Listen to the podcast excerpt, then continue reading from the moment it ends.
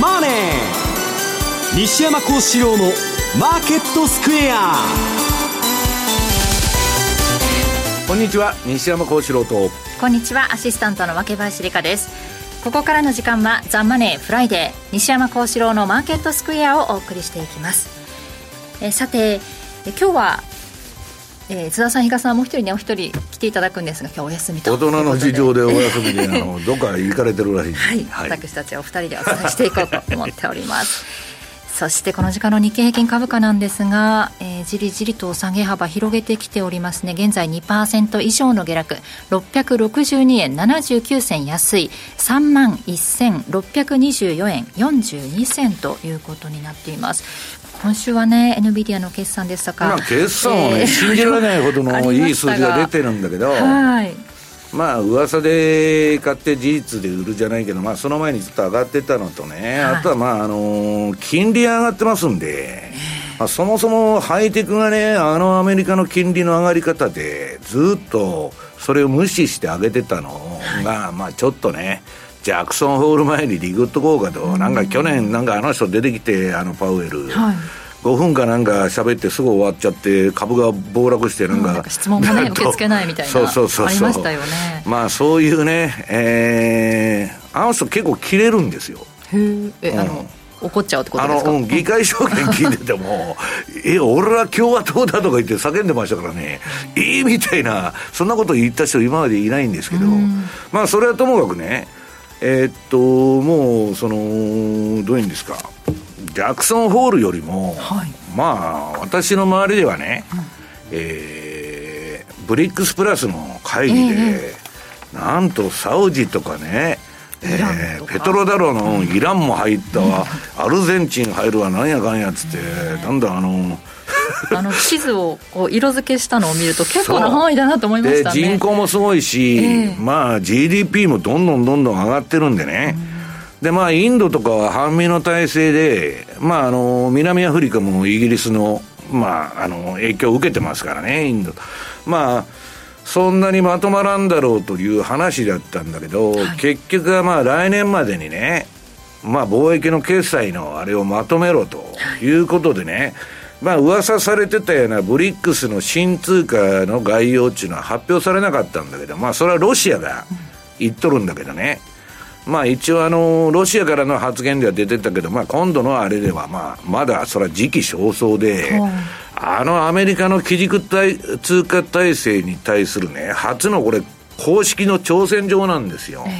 で、まあ、えー、どう言ったらいいのかな、えー、3年ぐらいかかる。だからこの激動の時代にね、はい、えー、アメリカのこの借金だらけの体制の中ね、えー、そういうのが出てきたと。うんまあ、最悪のタイミングでアメリカとしてはね、変なのが出てきたなということになってるわけですね。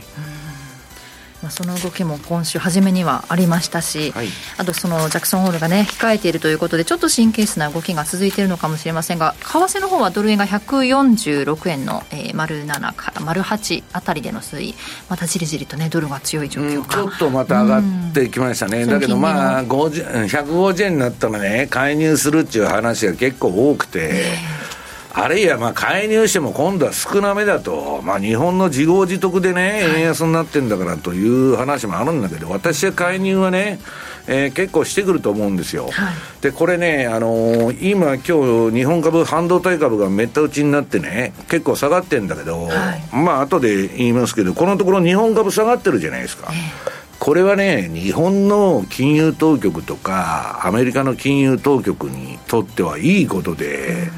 とにかく来年の選挙前に上がってほしいわけですから、いつでも言ってますけど、今ね、変に日本株がバブルしちゃって、あの80年代後半みたいに、はい、なんせ世界でただ一国、えー、なんだっけ、えー、量的緩和と、大規模量的緩和とですね、はい、えー、マイナス金利をやってる国ですから、ああ、それはバブルして株が4万とか4万5千とかなってくるとですね、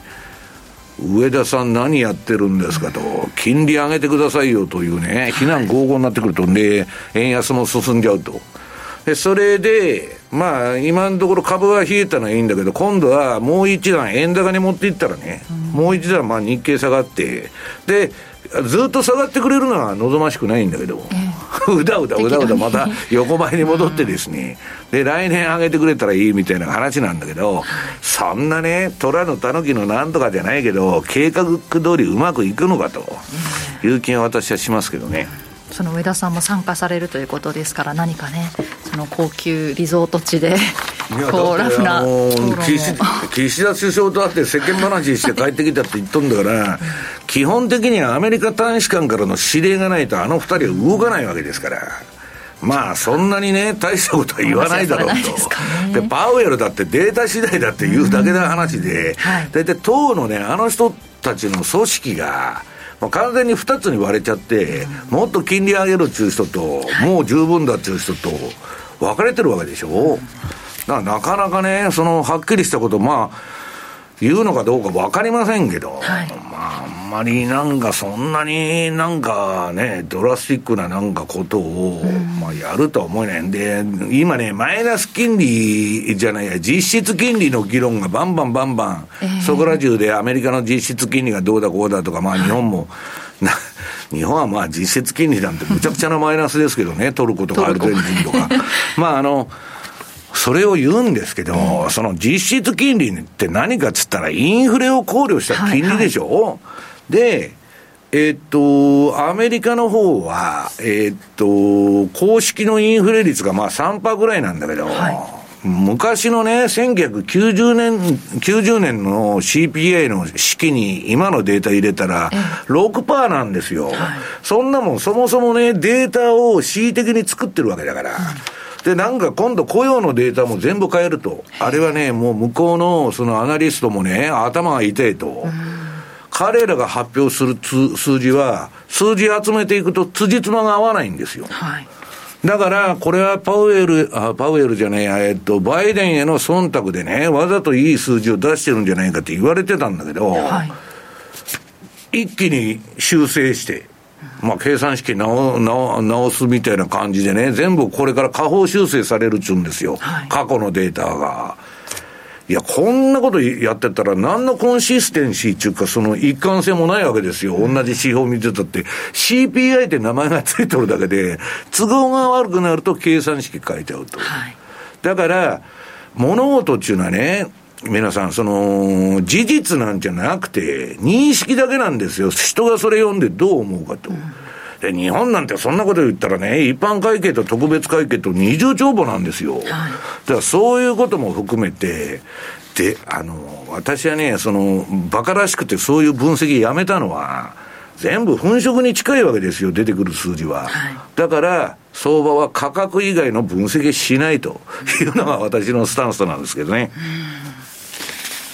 今日順番で言うとね津田さんがお越しいただく回だったんですがあの津田さんからあのあ昨日から水星逆行始まってますってことは お伝えしておいてくださいというあのメッセージを預かりましたので。アストロロジーの話ばっか私に振ってくんですけど、はい、今年3回目の水星逆行私もね90年代にね相当そのまあシカゴ市場に参入した時に向こうですごい流行ってたんで、はい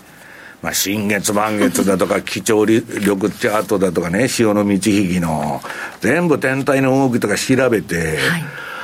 い、で、ギャラクティックトレーダーっていうソフトがあってね、うん、それにメリマンがまあ、その、自分のインディケーター、変化日から何から、えー、全部入れるっちゅうんで、まあソフトが出たんですよ。当時ね、円高だったんだけど、えー、二十何万ぐらいしたかな。それを買って、はい、私は永久に変化日とかもう全部わかるんですよ。うん、その、水星学校だ、金星学校だと。はい、だけど、それ全部やってると、うん、ほとんど毎日どっかが変化日になってきてですね、わけがわからんということですけど、まあ、はい、あの、頭にはねそ。それはね、統計的に過去それがあった時、そのどうだというね、はい、えー、まあ、統計学っていうかパターン分析っていうかそういうことになるんだけど、はい、メリマン本人が言ってるのはね、うん、水星逆行だからうんぬんだとか、あの、いうのはなくて、テクニカルが全く当たらなくなると。うん、だから、移動平均がゴールデンクロスしたから買いだとか言ったら買ったら、逆に下げちゃうとか、その期間はテクニカルが当たらないんですよ、という話なんですよ。9月の16日まで推薦がコミュニケーションがどうのこうのとかね、うん、そういうことよく言う人がいるんだけど、はい、まあ、あんまりね、当てはまらないんじゃないかと。一応お伝えしておきましたので。うん、はい。ということで、今日の番組、西山さんと二人で進めてまいります。この番組、YouTube でも同時配信しております。資料もご覧いただきながらお楽しみください。え動画については番組ホームページの方にございます。そして、投資についての質問なども随時受付中です。ザマネーはリスナーの皆さんの投資を応援していきます。この後4時までお付き合いください。この番組はマネースクエアの提供でお送りします。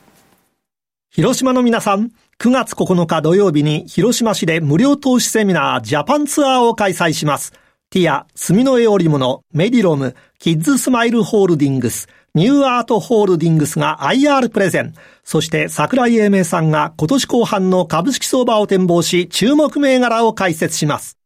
お申し込みはラジオ日経ウェブサイトから、抽選で100名様をご招待。締め切りは9月1日必着です。Thank you for listening to ラジオ日経。ラジオ日経第2放送の音楽専門チャンネルラニーミュージックでお送りしているリクエストコーナーの特別版が期間限定でお聴きの第1放送に登場ラニーミュージックオールリクエストアワーオン RN1 シャッフル本日この後夜9時30分から Stay tuned! Stay tuned.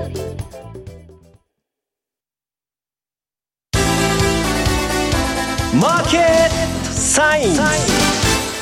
マーケットサインのコーナーです。まずは現在の主要通貨ペアをお伝えしておきます。ドル円が146円の丸8から丸9あたり、ユーロ円が157円の5359、えー、ユーロドルが1.07の83から86での推移となっています。えー、ではここからは西山さんに、えー、上田日銀は禁断の為替をかじったのかというテーマですね。うん、これね日経新聞にそういう記事が載って、はい禁断の為替って何やと、えー、で為替について喋っちゃったんで、はい、この前の会見かなんかで、うん、でその日銀の政策目標として、為替が入ってきたんだっていう市場のまあ一部の受け止め方でね、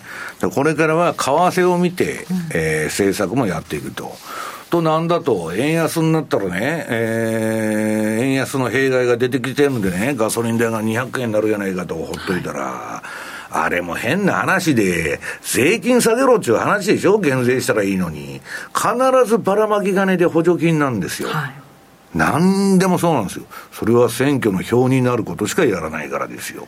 だから、私はね、金ばらまくより減税やって、はい、要するに減税をやったら個人の家計の可処分所得が増えるんで、要するに消費もその分上がって、企業収益も増えて、税金も増えて、好循環に減税やれば回せるんだけど、もうひたすらもう借金しまくって補助金ばらまき、何ばらまけというあれなんでね、だからまあ、あのー、これ日本もこれからね、アメリカに言われて現地費倍にしたわけじゃないですか。はい、どんどんこんなもんうなぎ登りに上がっていくの目に見えとるんですよ。だんだん日本の金利も上がってくると。アメリカが今ね、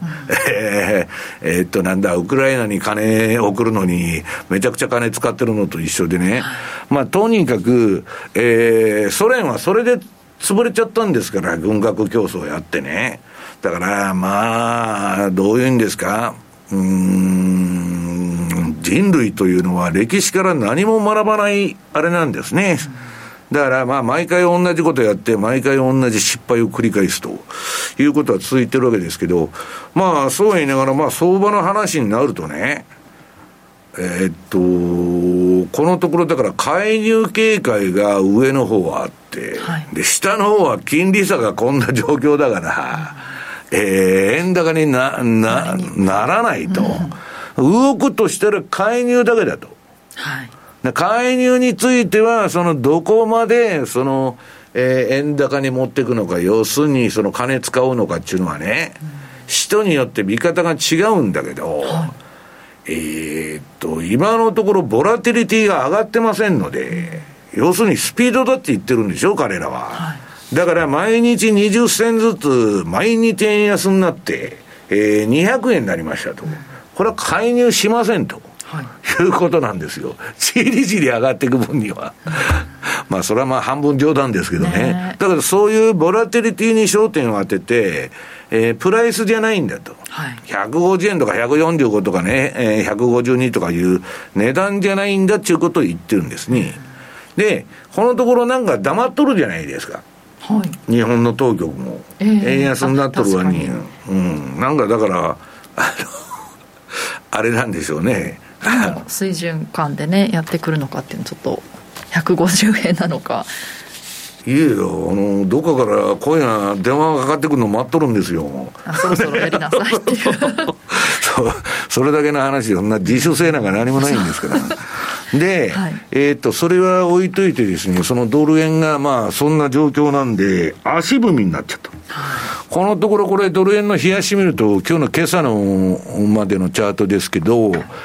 えー、これは私のメガトレンドフォローシグナルつって、あの、順張りのシステムで、まあ、いつも言ってますように、赤の期間は買い持ち、黄色の期間は売り持ちと。で、今もう買い持ちのままなんですけど、まあ、横ばいで上も止まっちゃったと。いうことなんですね。で、このドル円のその、走行距離というか変動範囲はね、今148円ぐらいまで。この ATR チャンネルの上ぐらいまで優にやっていいんだけど、アメリカの金利の動き見たら。えー、まあ、介入警戒がなせる技っていうかね、それでまあ警戒してビビってるというのが今の市場なんだと思うんですよ。で、うん、ここで、変にドル買いに行って、介入食らってね、10円引かされたというのも馬鹿らしいと。はいで、かといって、えー、なんだっけ、円買い中のもう今の金利差じゃやりにくいと。うん、で、また今日ね、パウエルが高派なこと言って、なんか金利でも上がったら、またドル上がるやないかと。はいいうことで、最終的にはこれ今揉んでますけど、この前の高値の152円っていうのをね、投機筋が試しに来るはずなんですよ、どっかで。うん、このまま当局が動かなかったら。まあだからちょっと動くに動かないというマーケットなんだと思うんですよね。だから大きくは、いつも言ってますように、アメリカの利上げか、日本、あ、あ日本の利上げか、アメリカの利下げがない限り、はい相場にドラスティックな変化が起こらないじゃないですか。だから、まあ、こんなうだうだした相場になっちゃうと。はい、で、私の周りの運用者みんな気にしてるのはね、うん、ジャクソンホールよりも日本の金利なんですね。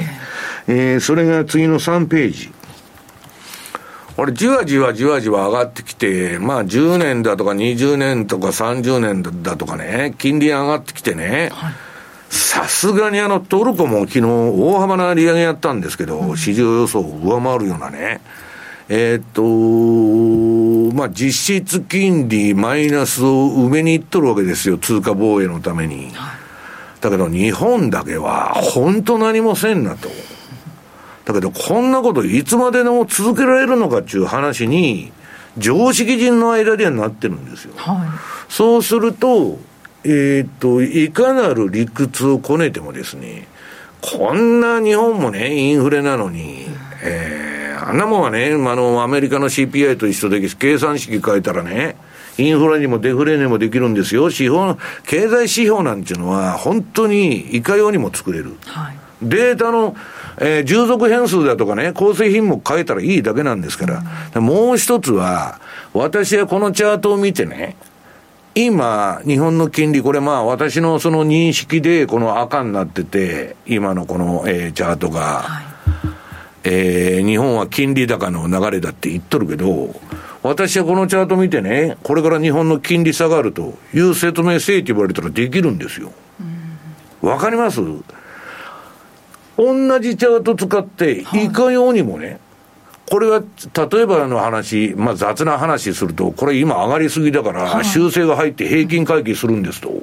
だから金利下がるんですと。なんとでも言えるんですよ、こんなもん。だから、えっと、私はね、そういうその、なんだっけ、えー、価格そのものの分析はしてるんですけど、その、価格そそのものの分析でさえ、強気にも弱気にもなれるんですよ。逆張りから見たらもういいとこまで来たと、はい、いう話にできちゃうわけですよ。えー、だから、まあ、あの、すべてね、世の中に、えー、事実っていうのはないんですと。認識があるだけなんですよ。だから、そういうふうに喋れって言われたら、いくらでも喋れるわけで、官僚っていうのは、そういう能力がずば抜けて高くて、まあ、人を煙に巻くっていうかね、はい、こういうふうに上司から資料を作れって言ったら、完璧にそれを作ってくるわけですよ。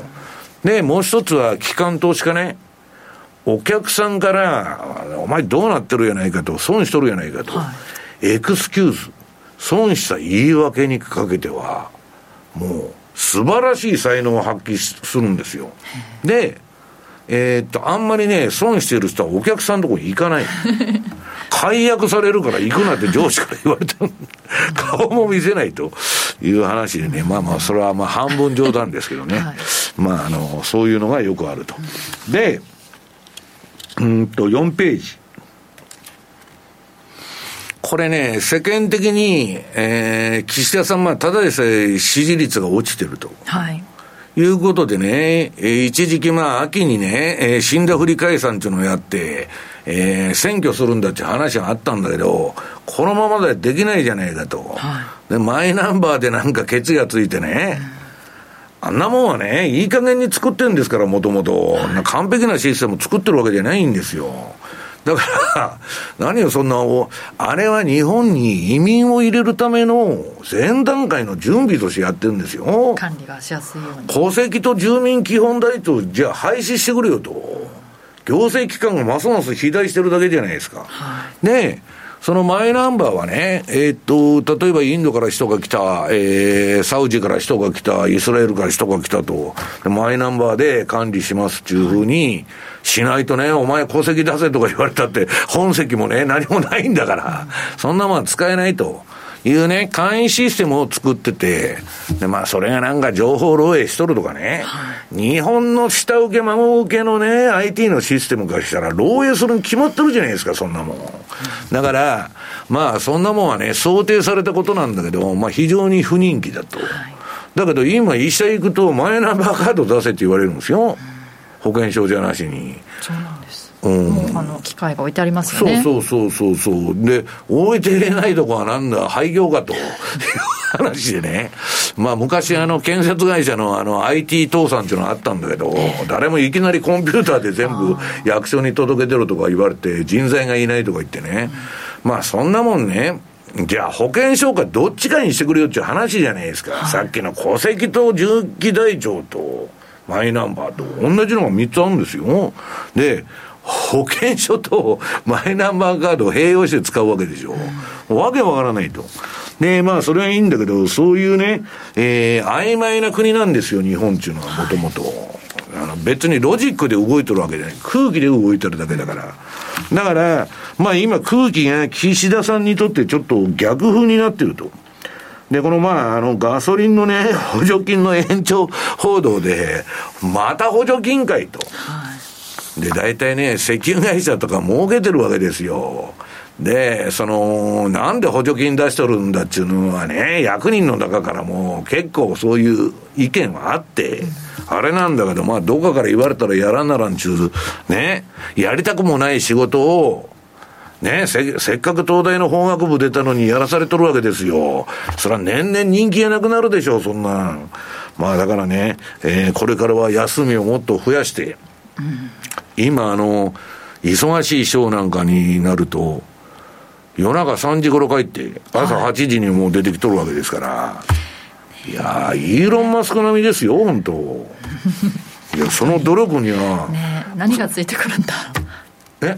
お給料がその分プラスいや、給料は安いんですよ。だから私は倍にしろって言ってるんですよ。えー、その代わりで天下りをなくせという話ですよ。天下りなんかやってるからね、あの、おかしくなるんで。んで、企業も来ていらないじゃないですか、そのもん。で、あの、結局、その、うん、日本の国をね、はい、俺が変えるんだと。うんいうくらいのみんな心意気を持ってるわけよ、本当、はい、そうでなかったらやめちゃいますよ。うん、体もきついし、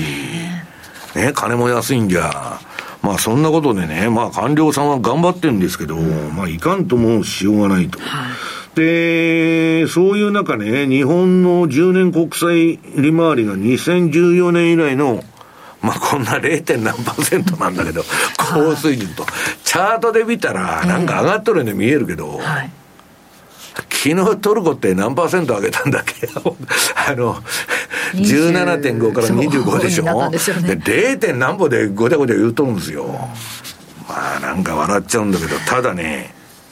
これがアメリカの金利を押し上げてるって言われてるの。だから日本が、マイナス金利を放棄した暁にはね、世界の過剰流動性だとか、債券市場、株式市場、うん、全部のバブルを日本のこの過剰流動性が支えてるわけだから、はい、その蛇口が閉まったとなればね、恐ろしい巻き戻しになるやないかと。うん、だって、米債だって買ってるの日本人だけですよ、今。はいで、それは日本金利上げるっつったら、日本金利つくっちゅうことで、機関投資家が引き上げるじゃないですか。リパトリエーションで。これ大変なことになっちゃうと。いうことでですね、かなりまあ深刻な話に一部ではなってると。だけど、そんなことはね、えー、普通の人は何もなもあの考えてない、うん、ただ、最近住宅ローンの金利が上がってくるとかね、はい、えー、まあ、あのー、なんだ、いろいろそっちの方を気にしてる人は多い。で、えー、次の5ページ。これまあ、上田さんが岸田さんと会いに行ったと。はい。で、いや、何喋ったんですかと。うん、意見交換だと。為替の変動について為替の変動については特に話してないと、あんた、さ、この前のね、市場のマーケットレポート読むとですよ、みんなあの、端末ので、あの、量、日銀は為替をね、さっきの日経新聞の話ないけど、はい、政策目標に入れとるっつって言っとるのに、為替の話何もしてないってどういう話ですか、本当。え？それはね、書く人が書くことがないから書いとるわけですよ、皆さん。んね日本に通貨政策なんかあんのかいと。はいアメリカのご都合で動いとるだけでしょ円高になったり、ドル安、あの、円安になったりね。で、まあ、それはともかく、現実的な話としては、うん、これまあ JP モルガンですね。は、えー、150円前後になったらさすがに介入入れてくるだろうと。うんそれは政権の支持率が落ちるという理由ですよ。はい。うん。で、もう一つは、えー、っと、日銀は何としてもマイナス金利をね、えー、アメリカの新、えー、選挙が終わるまでは、いけるとこまでマイナスで行きたいわけですよ。この低金利のまま。だから、変にね、えー、っと、円安だとか株安、株高が走っちゃうと逆に困ると。まあ、動かないのがいいっていうのは官僚的発想ですからね、そのもの。で、まあ、その、一応日本の金融当局にとって都合がいいのは、えー、6ページ。これはね、えっと、メガトレンドフォローでなくて、マーケットナビゲーター中、まあ別のちょっと、えー、もうちょっとぼやーっとした順順張りシステム。あんまりノイズを拾わないようになってる。で、これは水色が売りトレンドで、ピンク色が買いトレンドで、はい、まあ買い持ち売り持ちなんだけど、もう日経ってずっと売りトレンドな、ね、うん。売りトレンドなんですよ。7月上旬からも。はい。はい、で、売りトレンドなんだけど、まあ、私に言わせたら、まあ、大して下げとらんやないかと、その、その前にね、えー、っと、あの、ウォーレン・バフェットブームっていうのがあって、はいなんかバフェットが、えー、日本株買うとるんで、わしらも買わなあかんと。で、まあもう一つは PBR1 倍割れ運動が、それが重なってですね。はい、あとまあ NISA。こういうものが全部、えー、ここでね、株やらな、えー、やばいと。乗り遅れると、みんなやってるぞと。変な脅迫観念、日本中のは皆さん同調圧力のに、みんなすごい弱い国ですから、若林さんがね、洗濯機新しいの買ったと、はい、テレビ新しいの買ったと、と隣の人もね、買うわけですよ。はい、それが団地のおばはんの習性なんですよ。はい、ね。なんで若林んとこが、えー、新しいね、えー、4K のテレビ買っとるのに、うちはまだ古いやつなんだと、おばはんが旦那にわーわー言うわけですよ。で、しょうがねえなと、まあ買おうかと、値段が、ねうん。それが日本人の行動の習性なんですよ。はい、一斉行動。はい、だから私は今嫌なのはね、国を挙げて旗振って、みんな、皆さんで投資しましょうと。そんなことね、えー、国が言っていいのかいと。投資っていうのは自己判断だとか自己責任だって言っててね、あんたら株やりましょうなんて、えー、国際会議言っとんだらまだわかりますよ。満金になったら、あの、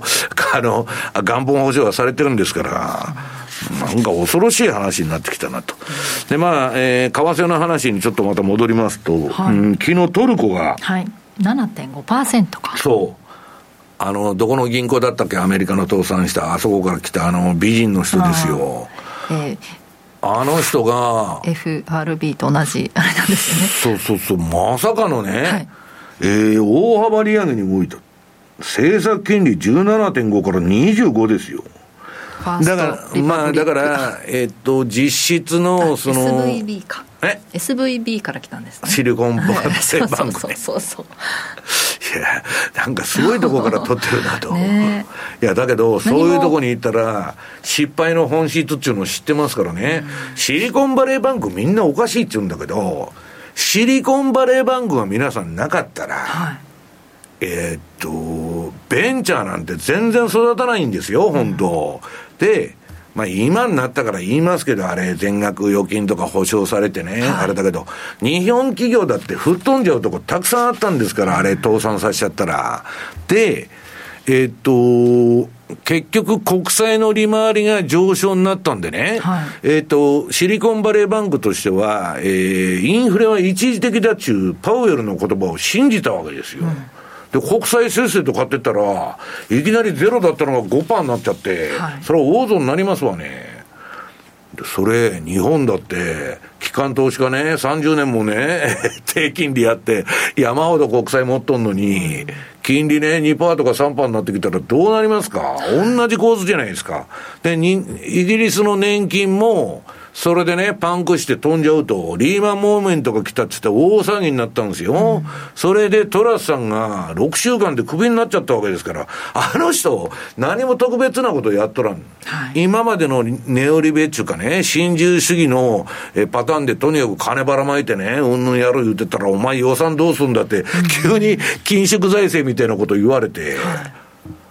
まあ、誰かの虎のを踏んだのかね、気に入られなかったのか知らないけど、まあ、6週間であれになっちゃったと。で、まあ、トルコの方としては、まあ、実際のインフレ率に金利を近づけたと。で、そのことによってトルコリラの下落を防ぐと。40%ぐらいあるんですよね。まあ大体だから倍あるんですよ。日本だって3%って言っとるけど、6%は軽くあるんです、インフレ率っていうのは。で、公式発表の倍っていうのがね、世界のエコノミストの常識なんですよ。だけど、そんなことね、私が証券会社のアナリストとか銀行のアナリストって書けないじゃないですか。本当は6%なんですけど、インフレ率3%で計算して実質金利出しますと。あるいはね、アメリカに言われて、ゼロ金利や、マイナス金利やってんだけど、そんなもんで上げられないって書けないでしょ。で、いろんな材料を集めてきて、それこそさっき言ったように何とでもかける、はい、私だってかけって言われたら、日本がね、なんで金利上げられないんだと。いや、日本はね、下手にね、えー、経済が回復す、えー、するときに金利上げちゃって、全部デフレになっちゃったと。うん、で、今度はね、粘って、えー、ジャブジャブにいくらいつまででもしとるんやと。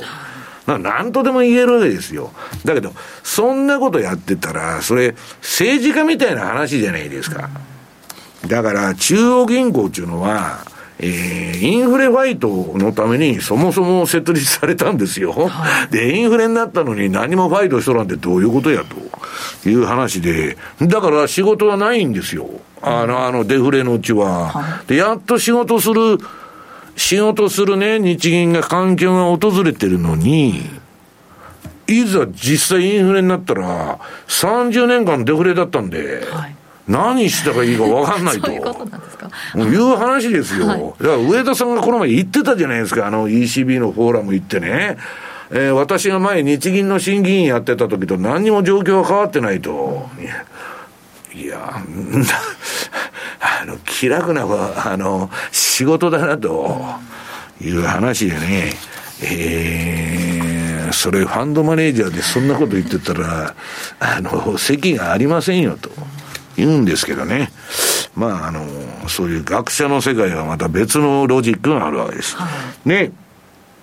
8ページ。じゃあ、えー、世界の金利は、金利と CPI 今どうなってんのと。で、さっきこれあのー、ツイッターっていうか X でまあ、投稿というか今ポストっていうんですが、はい、えー、新しいのを上げてきたんだけど、この図は今日の今朝の段階ではなかったんで、うんえー、一番下から2番目にあるトルコの金利はまだ17.5のままなんだけど、これが25にアップデートされたと。はいいうことで、まあ47.8%ですよ。トルコのインフレ率は。すごいですよね。いや、それでもみんな生きてるじゃないですか。ね。いや、だから、日本だってね、戦後焼け野原になったってね、新円旧円の切り替えで円が紙くずになってて、みんな若林さん生きてるんですよ。だから、まあ、そういうことなんだけど、ただ、今回は、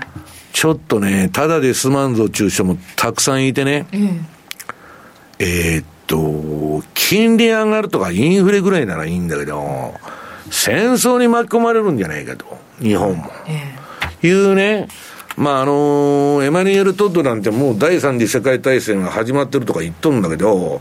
彼がこの前発言してるのをあの見てたらね、えっと、どうなるかわからんって言ってましたわ。そのウクライナとロシアの情勢から何から、その対中国のあれも、そのぐらい世の中は、えー、不透明感が強い。ただ、もう何から何まで見ててもわかるけど、軍事力増強の話ばっかりでしょ、はいあの、岸田さんも軍服着てなんか頑張ってるんですよ、本当。いや、どうなってるんだという話でね。で、まあ、その横に書いてあるのは、月次のね、えー、統計。住宅統計から何から雇用から全部なんか変えるみたいな話で、はい、まあ、下方修正を、その、経済データでね、ちょっと盛りすぎだったんじゃないかと。うん。パウエルがね、アメリカ経済は 健全だ、盤石だって言ってるから、はい、で、とにかくエコノミストの間では、こんなデータ出されたってね、えー、そのデータを構成する要素を集めてくると、うん、こんな結論ならんちゅうんですよ。はい、で、それをね、修正しかしてきたっちゅうのは、ここに来て、もうアメリカの利上げは、あの、終わりに近い。うんじゃないかと私は思ってるんです。そうでなかったら、わざわざデータ悪くする必要ないじゃないですか。ね。うん、そういうふうなことは わかるんだけど、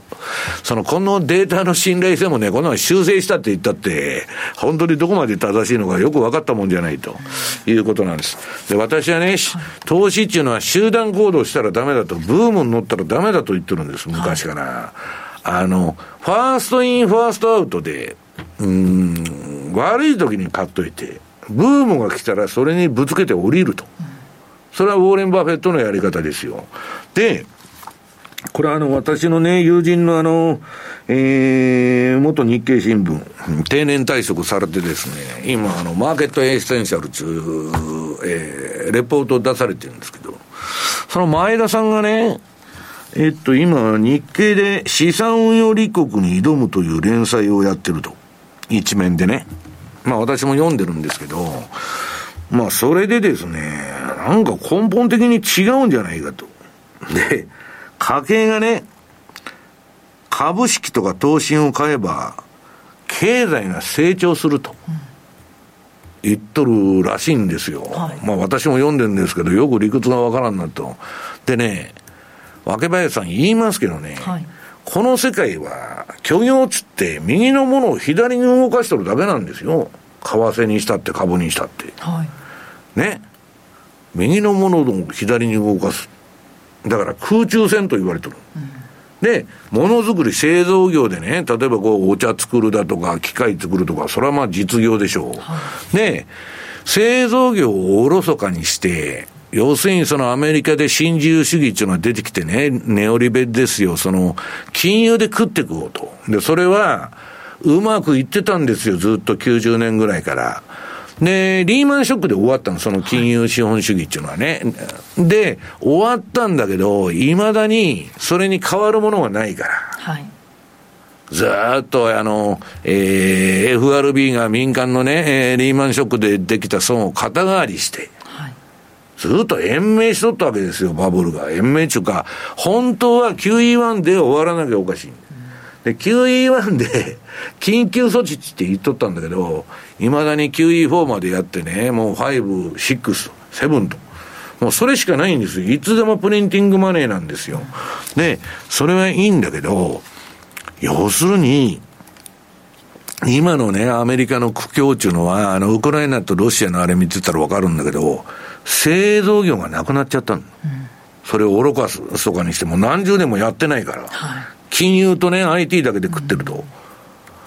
だから、これからね、まあ、後のブリックスのコーナーで言いますけど、えー、その金っていうか紙のペーパーマネーの時代から実物資産にだんだん移ってくると。で、大体あの、ブリブリックスにね、サウジが入ったと。はい、もうペトロダラーの終わりじゃないですか、早い話がね。で、まあ、それはともかくとしてですね、で、まあ、その、若林 さんが投資に買うと、私がね、はい、日本株買ったら日本経済成長するんですか？どうなんでしょうか？いやそれは企業の金回りがね多少良くなってうんぬんだけどそんなもんはね、はい、実態も何も変わってないのにそういうブームで金が入ってきたと、えーそれをよく使ってくれればいいですけど。いや それはよく使わないんですよ、はい、だからそれ見てたらその、はい、それのだからそれをやったのが日本でいうと86年ぐらいから90年までやって、はい、でその後その後始末するのに30年かかってるわけですよ、だからまあちょっと違うんじゃないかと、まあ、前田さんは言ってるわけです、でうんとその次にね10ページこれが先ほど言ってる日銀は円安抑止を政策目標に据えたと。ほんまかいやと。はい、いや、こんなに据えたんなら、岸田さんと会いに行っとるときに、為替の話ぐらいしてるでしょ。ね、為替の話してん言ってません。いや、実際にはしとるんか知りませんよ。はい、いや、だけど、それにしてはおかしいなと。で、日銀に金利の、あ金利の安定か円安措置かと。いう選択を迫りかねないと。まあ日経に書いてある。はい。いや、こんなもんね、私がね、日銀の立場だったら、金利の安定、今のマイナス金利維持が大事に決まってるわけですよ。そういうふうに言われて、異常な政策やってるわけですから。はい、で、円安なんちゅうのもね、そのまあ、あのー外貨準備だとか、その、円買い介入の場合は限界はあるんだけど、うん、介入したらこの前もなんだ、20円ぐらいすぐ円高になっとるわけでしょ、はい、うん、それで止められるじゃないですか。わざわざ金利動かさんでもね。だから、まあ、私は思うのは、こういうことを書かざるを得ないんですよ。うんその今の相場を説明するために。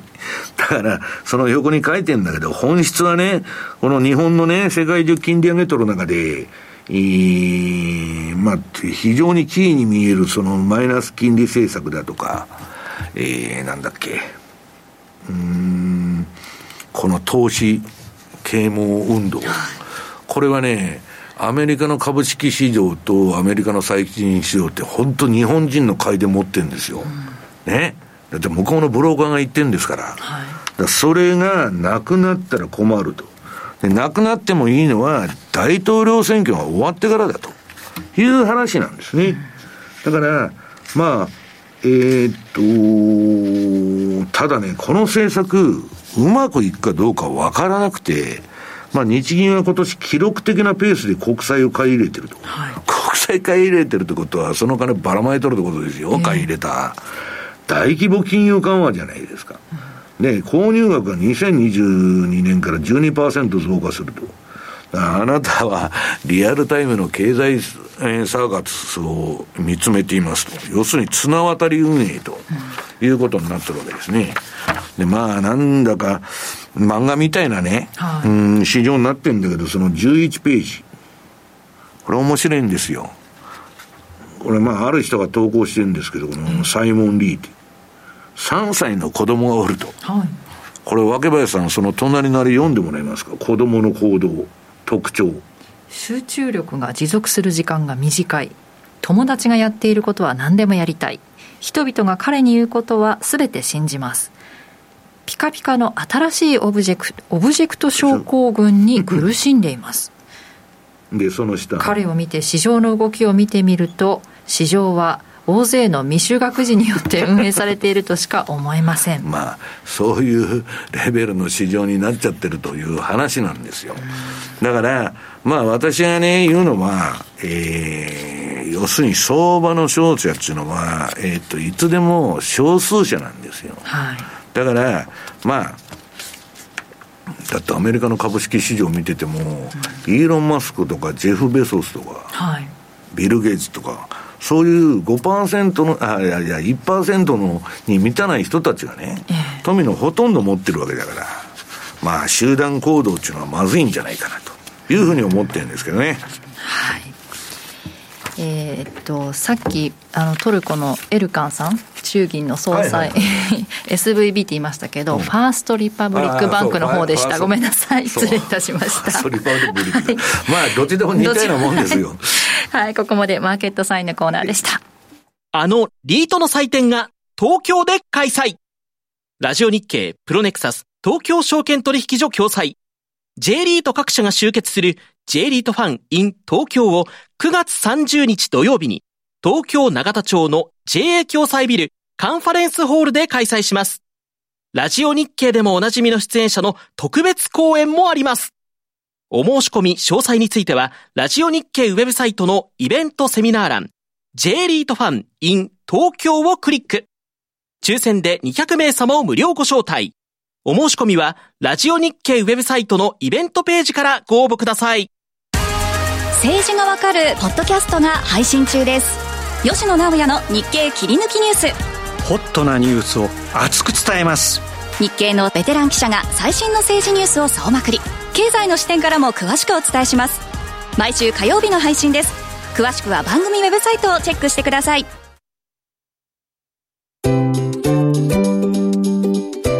マネースクエアトラリピーボックストラップリピート。トラップリピート。僕の名前はトラリピト。ラップリピート。トラップリピート。それを略してトラリピ。さて、マネースクエアといえばトラリピですが、そのトラリピをもっと日常のトレードで活かすためのトラリピの活用アイディア、今日はマネースクエアから小暮さんに来ていただいています。小暮さんよろしくお願いします。はい、よろしくお願いします。さて、今週はどうなったんでしょうか。えー、っとですね、ええー、まず OG キウイの、えー、100万円の戦略です。えー、こちらの方が、はい、えっと、5回リピートをしまして、はい、えー、およそ4000円の利益確定が増えているという状況になっております。うん、はい OG9 位、今週はどうでしょう、イベントというイベントはなかったん。ですよねそうですね、今週はなかったん。ですけれども、えー、実は今回の、えーと、利益確定に含まれているのが、先週の放送で、えー、OG9 位が、えーと、下方向に1回、えーと、うん、まあ、OG の、はい、というえー、失業率なんかの影響で下げたタイミングで、そこの利確がまだ前回の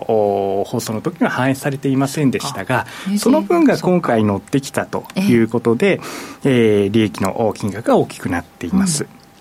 そして、えー、っと、もう一つですね、えー、イ以外の、えー、2つのトラリピ向きの通貨ペア、はい、えー、ドルカナダとユーロポンド、まあ、どちらもお隣の国同士ということで、えーまあ、安定的に、うん、動きやすいという性質を持っている通貨ペアですけれども、はい、えー、こちら、えー、イのほかに3回の利益確定がありまして、えー、合計で8回の利益確定、はい、えー、合計すると5269円ということで、えー、これまでに確獲得した、えー、利益の総額は3つの通貨ペア合わせて300万円の運用に対して、えー、109万1512円ということで、えー、パフォーマンスは32.83%非常に良い、えー、成績を維持しております。はい、で、えー、まあやはり今回特徴的なのが OG キウイが5回の利益確定と、まあ、平均的な回数取っている中で、えー、まあそれ以外の通貨ペアが今回少なかったんですよね。はいそして先週思い出していただくと、先週は逆に OG キウイが回数が少なくて、それ以外の通貨ペアが多かった。でそんな記憶もあるかと思いますが、やっぱりこのなぜか不思議なくらいにバランスよく運用ができていると。いいことだよね。はい、うん、いう状況ですので、まあ、ぜひこの、えー、OG キウイを含めた、えー、3つの通貨ペア、えー、運用に取り入れていただくと、より安定的なパフォーマンスが期待できるんじゃないでしょうか。なるほど。はい。えー、そして今回、えー、マネースクエアで最も多くのお客様が、えー、取引をしていただいています、えーと、ユーロ円の少し値動きに特徴的な動きが出てきたかなと思いまして、そのあたりを、えー、西山さんと会話してみたいなと思っています。はい、ユーロ円はい、資料をご覧いただきますと、うん、えー、まず一つ、水色で表している線、こちらが MacD という、えー、シグナルの、えー、ダイバージェンスという特徴的な形が現れていまして、うん、えー、これ何かというと、冷やしなんですけれども、うん、えー、ダイバージェンスという形は、えーと、高値を更新、えー、しているにもかかわらず、うん、えー、MacD の、えー、その値が、えー上昇しているのではなくて、むしろそこに反する形で切り下がっている。うん、いうことだよね、はい、よく RSI とかそういうなんでも、まあ、ダイバージェンスっていうのはあると。そうですね、うん、えー、まあ、いわゆる価格だけを見ると上昇が続いているんですけれども、えー、実際にはその上昇圧力が低下しているというような、そういう状況を表すような、えー、まあ、要するに相場の、えー、反転が近いと。すはい、うん、えー、そんなシグナルと、当然、騙しもあるわけですけれども、うん、えー、まあ、このシグナルが見えてきたあというのは、えー、一つ、その売りでやってらっしゃる方が多くいらっしゃるので、うん、えー、まあ、これまでの7月までの上げっていうのは本当に、えー、強かった、えー、MacD もご覧いただくと、この MacD3 つ山があるんですが、ずっとこう、えー、この6月ぐらいからは山が大きくなっていたんですね、うん、それがむしろ山が今回小さくなって高値を更新している、これが今まで7月の前半までの流れとは状況が変わってきている可能性があるんじゃないか、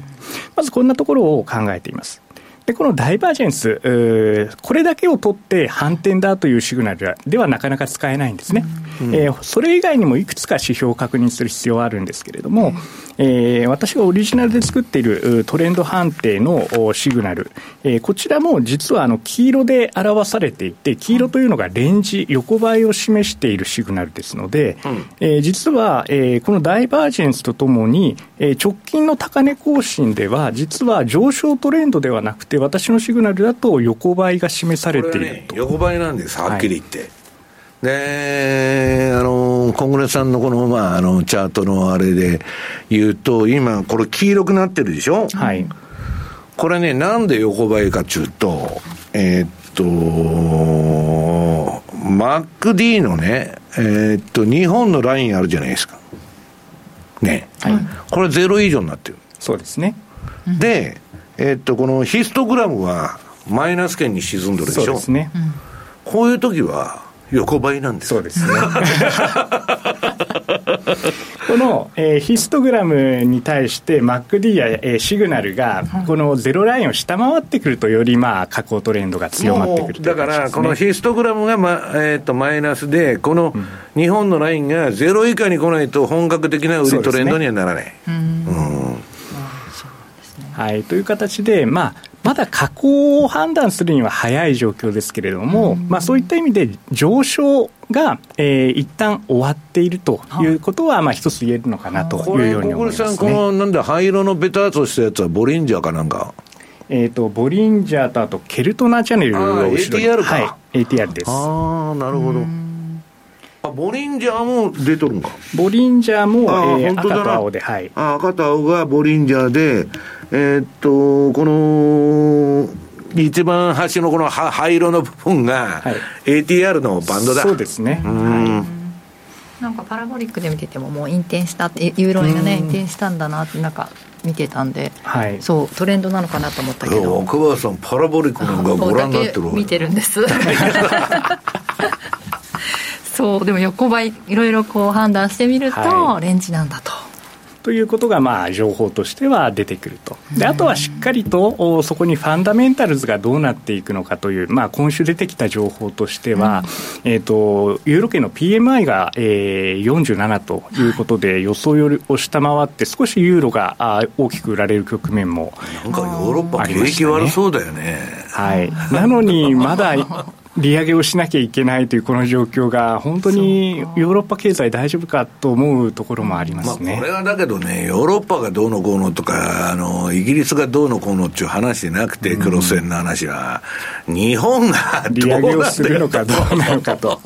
いう、えー、要因の方が、まあ、7割方占めてるのかなと。そうですね、うん、あのジャクソンホールにラガルドさんも行かれてますからね、うん、何かしらお話出てきますかね。どういう眼鏡かけてどういうファッションするかというファッションの方に注目が集まりますかね。リゾートファッションされてるのかどうか。ね。これでも分かれてるんですよね。利上げするか据え置きになるかどうかっていうところは。そうですね、ね、アメリカも欧州も結構分かれてきてますし、うん、何よりまあ今日は、えー、パウエルさんの講演というのもありますので、はい、まあそういったところが、えー、本日のマーケット注目されていくんじゃないでしょうか、うそれで引っ張られてユーロ円も動きが出るかもしれないですはい、うんということで今日は一番ねお取引されている人が多いというユーロ円についてもいろいろお話レンジだね。レンジだというお話いただきました。ここまで小暮さんでした。どうもありがとうございました、はい、ありがとうございました。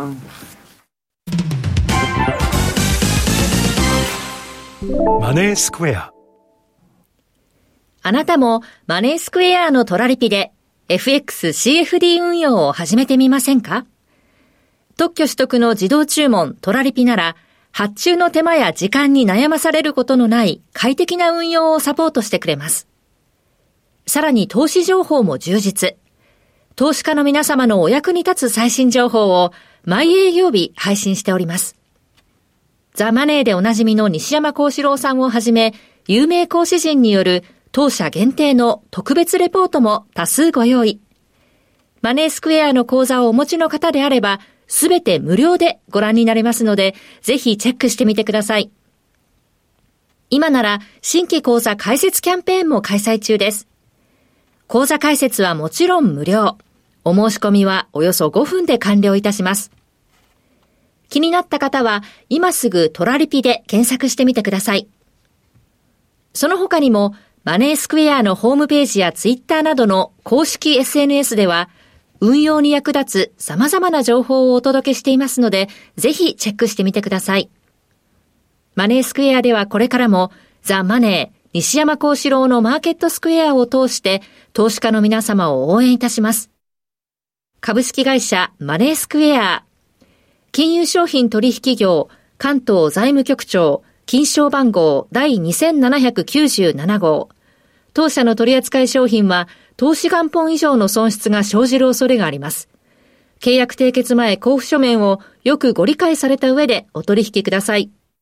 ラジオ日経プロネクサス共催個人投資家応援イベント in 大阪を9月23日土曜日、ホテルマイステーズ新大阪のグランドホールで開催します。抽選で200名様を無料ご招待。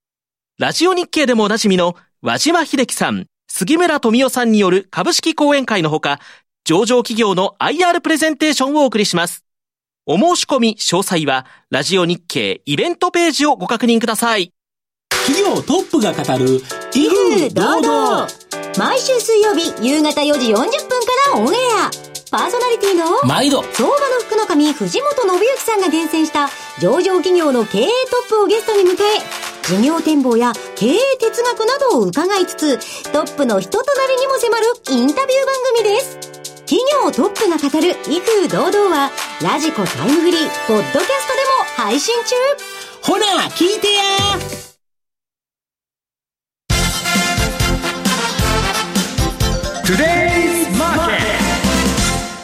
今日はここでトゥデイズマーケットのコーナーです。え今日、鎌田さんが夏休みということで。はい。いいですね、夏休み。この、暑いですからね。はい。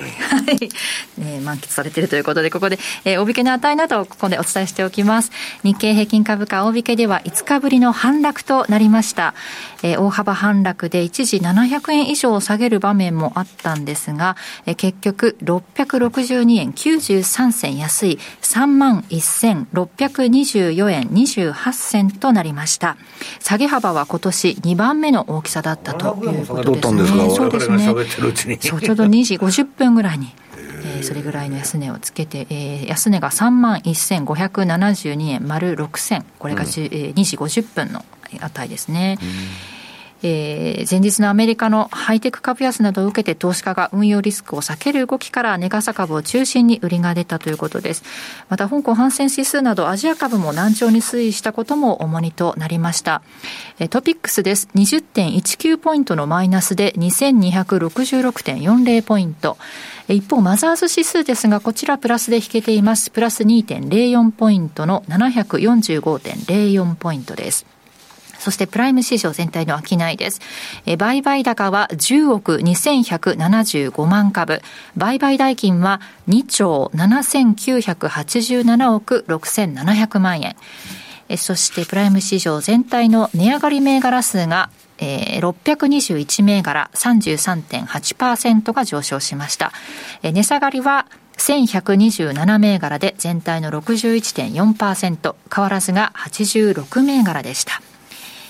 えー、そしてちょ、えー、商品も見ておきます。直近の国内の金先物、えー、8980円、プラス31円、0.34%の上昇です。そして直近の東京原油先物1キロリットルあたり7万3600円。こちらは1020円高で1.40%のプラスとなっています。では、ここから西山さんに、えー、今週のアメリカ市場についてのお話を伺っていきます。はい。あのジャクソンホールの話はね、飽きてきたんだけど、いや、飽きてきたっていうか、まあ、何言うかそんなわからないじゃないですか。ね。はい、ね、電話でもして聞かなわからんのだけど、言うわけないじゃないですか。で、それで、はい、えー、なんだっけ、13ページ。まあ、これはね、私の独断と偏見の予想を、これいつやったんだっけ、若林さんとね、今週、火ね、あ、火曜日だ。はい火曜日にね、えー、ちょっとインターネットの短めの動画を上げて、そこでまあ、エノビディアの決算どうなると、うん、ジャクソンホールどうなるっていうのを言っとるんですけど、はい、まあ私はまあ結論言っちゃいますとね、日銀の金融政策、まあ日銀の利上げにね、一番神経質になってるわけですよ。はい、まあ、あとのね、ジャクソンホールとかは、えー、結構動くのかもわからないけど、なんか発言拾ってね、アルゴリズムが。うんまあ、そんなに大したことはないんじゃないかと思ってんだけど、まあ、去年のね、えー、パウエルさんが5分、5分、5分であの人辞めちゃったの。いや、みんなジャクソンホール注目してるのにね、はい、普通サービス精神があったら30分ぐらい喋るでしょ、どうでもいいこと、わわわわ。はい、いや、スカッと辞めたなと。いうことでね、パウエルはなかなかあの、やりだしたら、あの金利の上げ方見てても、強引にやるじゃないですか。あんな垂直にね、アメリカの政策金利上げた人も珍しいんだけど、うん。まあ、あの人共和党なんで、はい、なんかこう民主党政権の中でね、浮いとるんじゃないかっていう気もするんですけど、で、あの、ブ,、えっと、ブラードも辞めちゃったじゃないですか、大学の教授になって。でまあまあ、それは置いといて、ただ、最終的にはパウエルさんが FRB 議長やってる以上は、はい、まあ、あの人の、えー、あれですよ。まあ、意思が尊重されますんでね。で、えー、っと、次の14ページ。まあ、神様、仏様、NVIDIA って、若林さんが言ったんだけど。いや、私じゃないですけど、そう言われてますけど。言われてるんですか？はい いや、あの、まあ、神様、仏様が知りませんけど、とにかく AI にかけるっていう人が、もう山のようにいるわけです。もうとにかくね、今、まあ私の周辺でもあの大学の研究者とかそんなに聞いてもね、はい、AI やってる人とアンチエイジング。これはね、若林さんみたいな人はいくらでも金を使ってくれるわけですよ。あのアンチエイジングとかね。ねなくても使、お金なくてもね。そう、みんなそこにはね。こう、こう弱みを突かれるとですね、人間っていうのは思わず買ってしまうと。いう話でね、まあ、その AI は特にね、もう今年の、今年から始まってあのマイクロソフトがね、えー、もう、インターネットが始まった時と同じぐらいの衝撃だとか言っとるんで、はい、まあ、結構それを、その、真に受けてというかですね、どこの企業も、今 AI 対応っていうのをやってて、まあ、うちもやらな出遅れてると。で、お宅 AI 何もやってないですかって、その株主から言われるのも嫌だからと。いうことで、えー、ますます NVIDIA のブラボが売れるじゃないかと。いう話で、えー、まあ盛り上がっとったんだけど、今度のあの、なんだっけ、決算見たらね、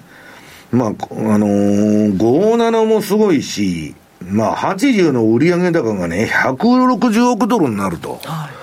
い、めっちゃくちゃ爆発的成長企業なんですよ。で、まあ、これ、あの、250億ドルの自社株買いもすると、株下がったら買ってくるんかいと。みんな安心して買うじゃないですか。ねアップルみたいに下下がるとすぐ自社株買いが出て、下方硬直性っていうかね、相場の下には硬いみたいな動きになってくる。で、私はね、エノビディアはもう、あの、その可能性はあると思ってる。あの、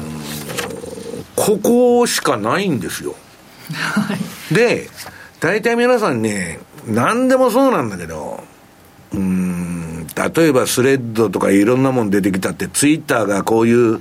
SNS で同じようなあれでは買っとるじゃないですか。はい、で、いくら動画の世界あっても YouTube が買っとるじゃないですか。要するに1位になった人しか残れないんですよ。検索はね、Google だとか。もうシェア取った、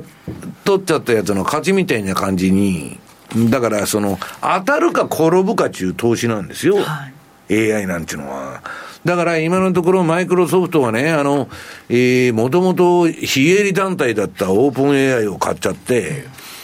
まあ、営利企業にしちゃったわけですよ。で、それでまあ、これからもうどんどんマイクロソフト製品に搭載されていってね、まあ、あの、オフィス365でもなんだっけ、そういうのを、えー、入れるとなんだ、月額30ドルか、払ってうんぬんで、で、それって、うん、コンサルにね、金払ってそういうのをやってもらうより、うん、もう自分でできるんだから AI で、はい、すごい安いコストでできるって言って、まあ売れるって言われてるんですよ。だから、一人勝ちになるんじゃないかという話なんです。で、ただ気をつけないといけないのは、一人勝ちなら、後の負けだと AI にね、巨大な設備投資とか人件費にかけてバンバン設備投資して、で、いや、マイクロソフトに天下取られちゃったと。はい。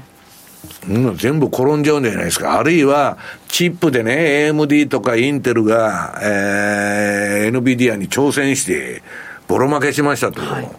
それもね、配線処理が待っとるわけですよ。一人しか勝てないんだから。うん、あるいはね、まあ AI だとね、まあ、お、えー、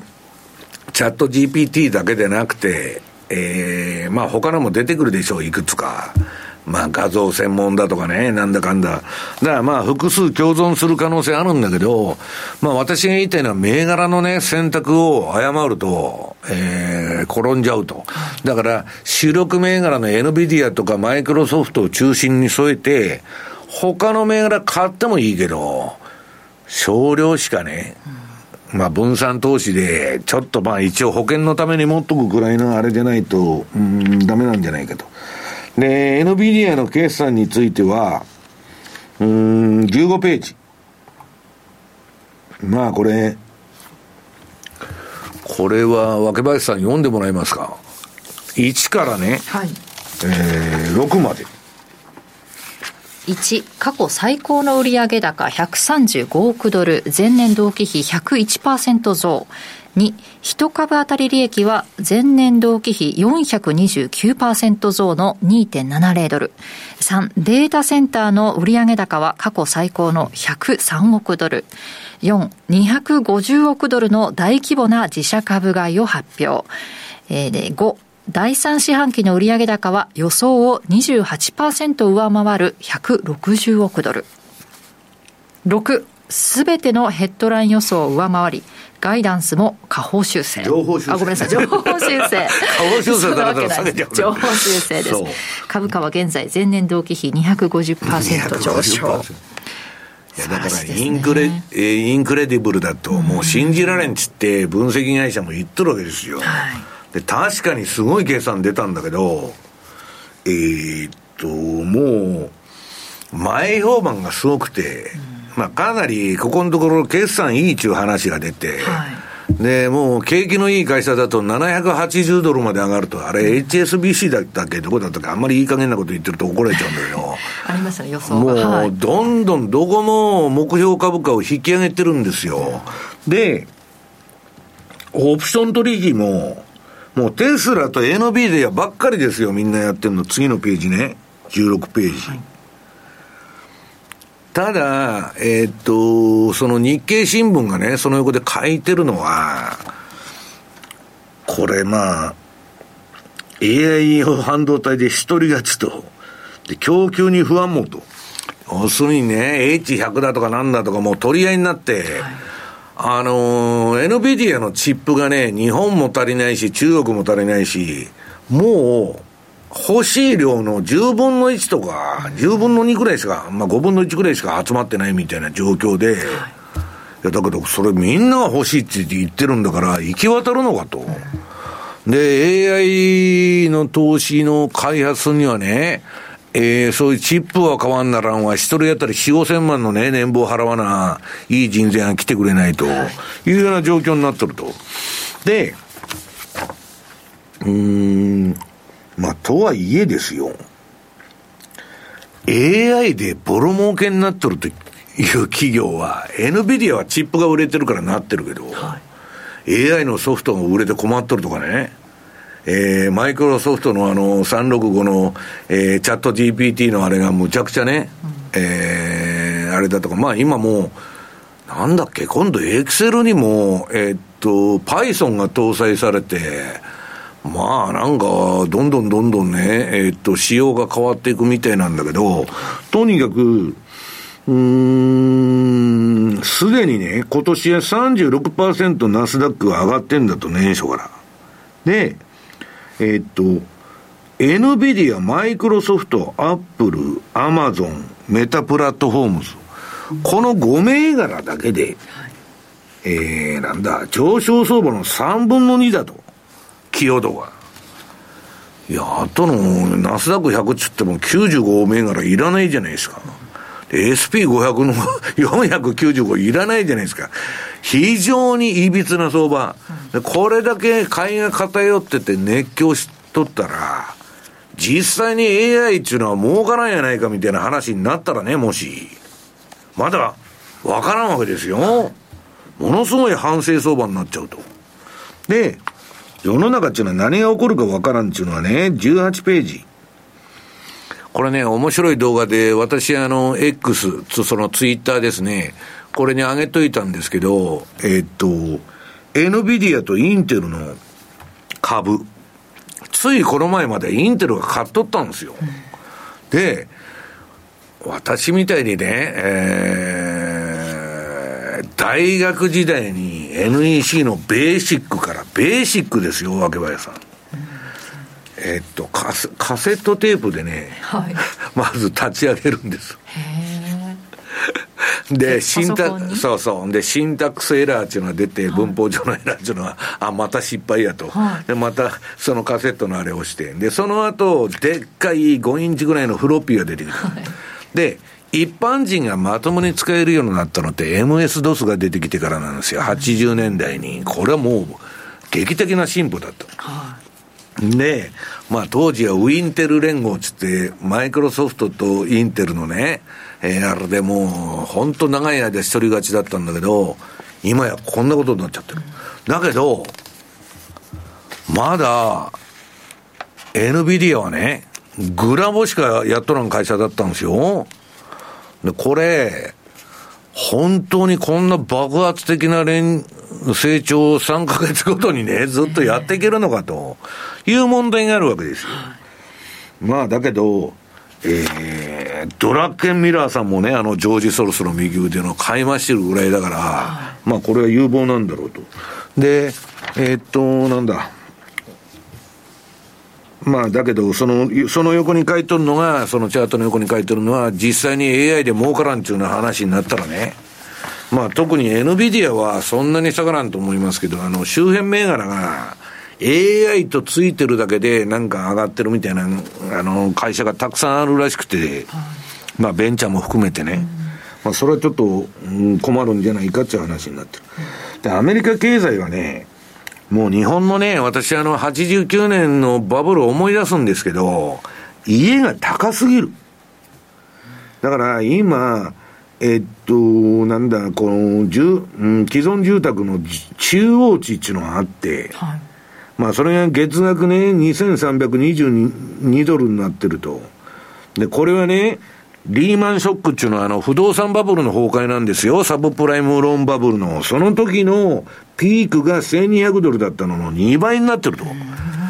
えー、サブプライムのそのバブルが弾けたのはリーマンショックなんだけど、その時の2倍の金を払わないと家買えないと。なもんね、一般のサラリーマンみたいな人買えますかと、いくらね、えー、日本と違ってアメリカ給料が上がっとるって言っても、相当きついですよ毎月ですもんね。うん、で、それにね、税金と保険料を加えると、中央値は月額3000ドルになると。で、それはね、えー、年間、えー、3万6千ドル払わなきゃいけないと。これはね、アメリカの世帯の税引き後、税引き前収入の中央値の5割。半分、家賃の返済になっちゃうと。だから、私はね、貧富の差が開きすぎると、世直しが行われるわけですよ。はい、だって、暴動だとかそういうふうになっちゃうのに人々が不満を持ってね、暴れ出すぞと。だから日本ももう、えー、っと、あの当時でね、えー、っと、東京都内の、えー、家は全部1億以上になったって言われてたんですよ。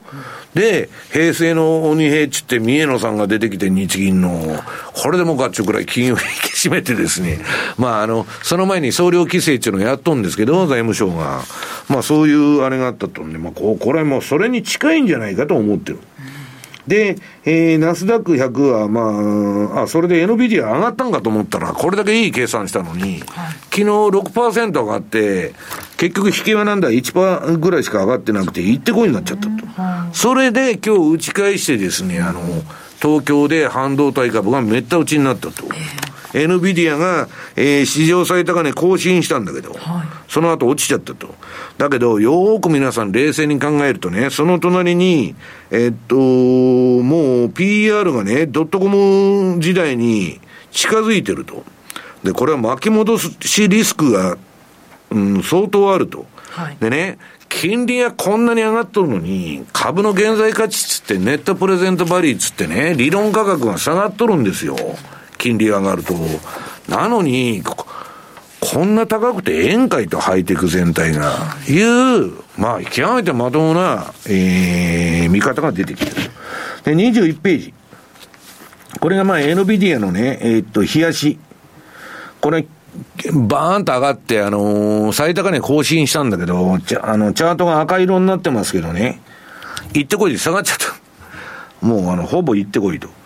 で、私のこのマーケットナビゲーターはまだ売りシグナルのままなんですね、直近のあれ。うん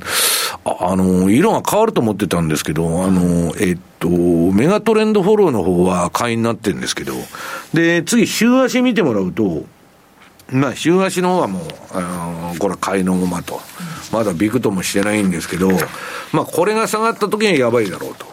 で、えー、っと、その、な、じゃあなんでね、もう利上げ打ち止めするって言っとるわけでしょ？あと1回か2回せいぜいやって25ベーシスの。なんでアメリカの金利上がってんのかと23ページ。それは、この債務上限が乗り越えて、OK になったと。で、それ以降ね、もう1.2兆ドルも借金が増えて、32.7兆ドルになると。もうめちゃくちゃな国債発行ですよ。これ、いや、債務上限、あの外れた途端にバンバン国債出さんなわけですよ。で、そんだけ供給過剰だったら、いい金利出さないと誰も買わないじゃないかと。だから、日本をマイナス金利にして、日本の機関投資家に、アメリカの米債買ってもらって支えないとね、QE で自分が買うか、日本が買うかしかないんですよ、今。だけど QT やっとるじゃないですか、アメリカは。日本が買わなくなったら大変やで、という話になってるわけです。で、次24ページ。これが、まあ、えー、っと、アメリカの長期金利10年国債の週足と。えー、めちゃくちゃに上がってきたなと、また。で、次がイールドカーブですね。これ、リーマン前の2007年の時のですね、形状とすごい似てると。だから私はね、まあ、なんとかアメリカの金融当局だとか、バイデン政権は大統領選挙まで株価持たそうとすると思うんですけど、なんかイールドカーブの形見てたら気持ち悪いなと、あの、しばらくはまだ相場 上がると思うけど、その後なんかドカンと来そうだなという気はなんとなくしとるわけです。ここまでテレスマーケットでした。マネースクエア。ここで9月9日土曜日ラジオ日経マネースクエア共催トラリピ世界戦略1周年記念セミナーのお知らせです。今回のセミナーは今年2023年年末までの相場展望とともにトラリピ戦略について集中して学べるセミナーで総勢6名の講師が結集。金曜、ザ・マネーに好評出演中の現役ファンドマネージャー、西山幸四郎さん、マネースクエア、津田隆光さん、エリオット波動分析でおなじみの宮田直彦さん他が登壇します。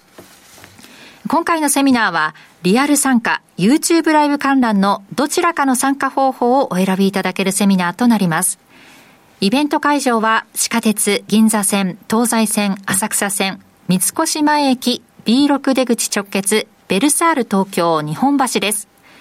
このセミナーにリアル参加に先着100名様、YouTube ライブ観覧に先着500名様を無料ご招待します。参加のお申し込みはオンライン限定。ラジオ日経イベント欄の9月9日土曜日、東京ラジオ日経マネースクエア共催セミナープロジェクトのお申し込み欄からリアル参加、YouTube ライブ観覧、それぞれご希望の参加方法のボタンをクリックしてお申し込みください。締め切りは9月7日木曜日夕方5時です。ただし定員に達し次第早めに申し込みを終了する場合がございますのであらかじめご了承ください。それぞれ当選者にはメールで会場参加ご案内または YouTube ライブ観覧アドレスを開催前日までにお送りします。たくさんのお申し込みお待ちしております。ラジオは一方通行ではありません。パーソナリティと聞いているあなたの心が合わさって、その瞬間に合う心地の良い世界が作られています。あなたが気分を上げたい時やリラックスしたい時、ちょっと寂しい時やぼーっとしたい時など、その時の気持ちにぴったりな音や声を準備してあなたをお待ちしています。ラジコはどんな時も居心地の良い場所でありたい。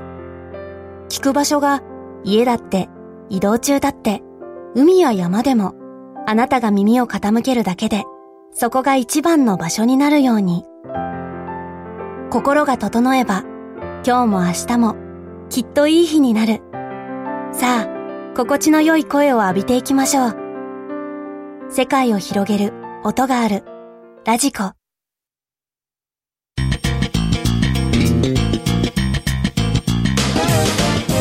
西山幸四郎のマーケットスクエア。このコーナーではマーケットの見方について西山さんにいろいろな角度で教えていただきます。テーマはブリックスサウジアラビアなど5カ国の加盟で合意です、うん。まあ、これね、えー、っとこの番組では取り上げてきてだいぶ前から、はい、でまあ、これもう、えー、この過去50年、まあ、あの例のえー、金本位制が崩れてからのね、はい、えー、石油ドル本位制とペトロダラーシステムつって、キッシンジャーがね、サウジ行って、えー、石油の決済代金はドルでやれという話で、みんなそれでね、えー、スイフト中決済システムで、えーけえー、決済はドルでやると。そういうドル石油本位制の時代が続いてきたんだけど、はいもうこんな簡単に壊れるものかと。もうこれ、まあ50年やっとったんだけど、よく持ったと思うんだけど、えっ、と、このブリックスプラスの会議がね、終わりまして、3日間やっとったのは。で、新たに、なんだっけ、えっ、と、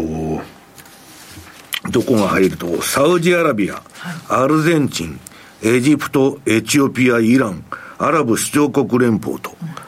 で、これ問題はね、サウジが入ってきたでしょ、はい、例のペトロダロシステムの本家本元の、これね、この加盟国だけでブリックスの世界の石油の8割握っとる。で、サウジは核も持ってるんですよ。これアメリカにとってはえらいこっちゃと。ね、あのー、自分とこシェールオイル湧いたんで、あのー、軽視してたら、ちゅうと、なんかおかしなことになっちゃったぞと。はい、いうことで、これはね、歴史的な大転換で、そんなね、そのジャクソンホールがどうのこうのみたいな小さい話じゃないんですよ。だけど、私は今すぐ、まあ、あの、ドルが崩れるとかね、ドルの基軸通貨体制が崩れるなんて言ってるわけじゃなくて、これはまだまだ新通貨システムだとかね、ブリックスのなんか中央銀行みたいな作るとかどういうシステムやるのか知らないけど、少なくとも3年4年かかると。だけど、もうこれは終わりの始まり。はい、ドル石油本位制の。いう重大なね、歴史的な、うん、まあ、後から振り返ったらですよ、5年、10年して、あの時は相場の転換期だったな、というくらいの重大な材料だと思ってるわけです。はいだから今すぐドルの派遣がなくなるとか、そんなこと言ってるんじゃないんですよ。こういう記事出すと、そういうふうに受け止める人も多いんですけど、はい、いや、終わりの始まりですから、まだ。で、28ページ。まあこれね、えっと、あ、28ページじゃない、さっきの27のままにしといて。これね、ロシアがもう先導を取ってね、えー、っと、先陣切っていろいろ出してるんだけど、はい、スイフトに代わる国際決済システムの計画を、そのもう、あの、出してるわけですよ。で、私はそれには2、3年かかると、4年ぐらいかかるかもわからない。言ってるだけで、えー、もうドルを返さない貿易決済っていうのはすでに始まってるわけですから、だからあの、クレディ・スイスのね、ゾルゾルタン・ポジャールが言った、ロシアの外貨準備のね、凍結っていうのはアメリカによる経済制、まあ、とんでもない虎のを踏んじゃったなというふうに思ってるわけですね。はい、ということで、ここまでブリックスについてお話しいただきましたけれども、まあ、本当、これで来週、はい、金曜日にはもうね、9月ということになりますからね。あそうかね早早いですね。はい。えー、ここまで FX マーケットスクエアでした。広島の皆さん、9月9日土曜日に広島市で無料投資セミナージャパンツアーを開催します。ティア、住の絵織物、メディロム、キッズスマイルホールディングス、ニューアートホールディングスが IR プレゼン。そして桜井英明さんが今年後半の株式相場を展望し、注目銘柄を解説します。お申し込みはラジオ日経ウェブサイトから、抽選で100名様をご招待。締め切りは9月1日必着です。マネーに対する食わず嫌いありませんか？フォーユーと学ぶ日本経済。お金に関する心配事は山積みだけどどうすればいいかわからない。そんなマネー初心者に向けた30分です。最近気になるあのニュースについて詳しく聞けたりクイズで楽しく経済について勉強します。フォーユーのマネー事情も聞けちゃうかも。ラジオ日経第一。毎週水曜夕方6時から好評放送中。お楽しみにということで番組そろそろお別れの時間となりました。今日ここまではね2人でお伝えしてきましたが、はい、来週金曜日にはもう9月1日ですけれども。早いですね本当に。もうあっという間に正月が来そうですよ 本当9月1日第1週目の金曜日なんで雇用統計もありますからね、まあ、とりあえずは今日のジャクソンホール、うん、11時頃なんですか11時5分にパウエルさん、はい、その後に、まあ、それを見て。ラガルドさんもお話しされるみたいですから、はい、どんなファッションで出てこられるかと。注目していただきたいと思います、はい、ということで今日ここまでのお相手は西山幸四郎と竹林理香でした。さようなら。この番組はマネースクエアの提供でお送りしました。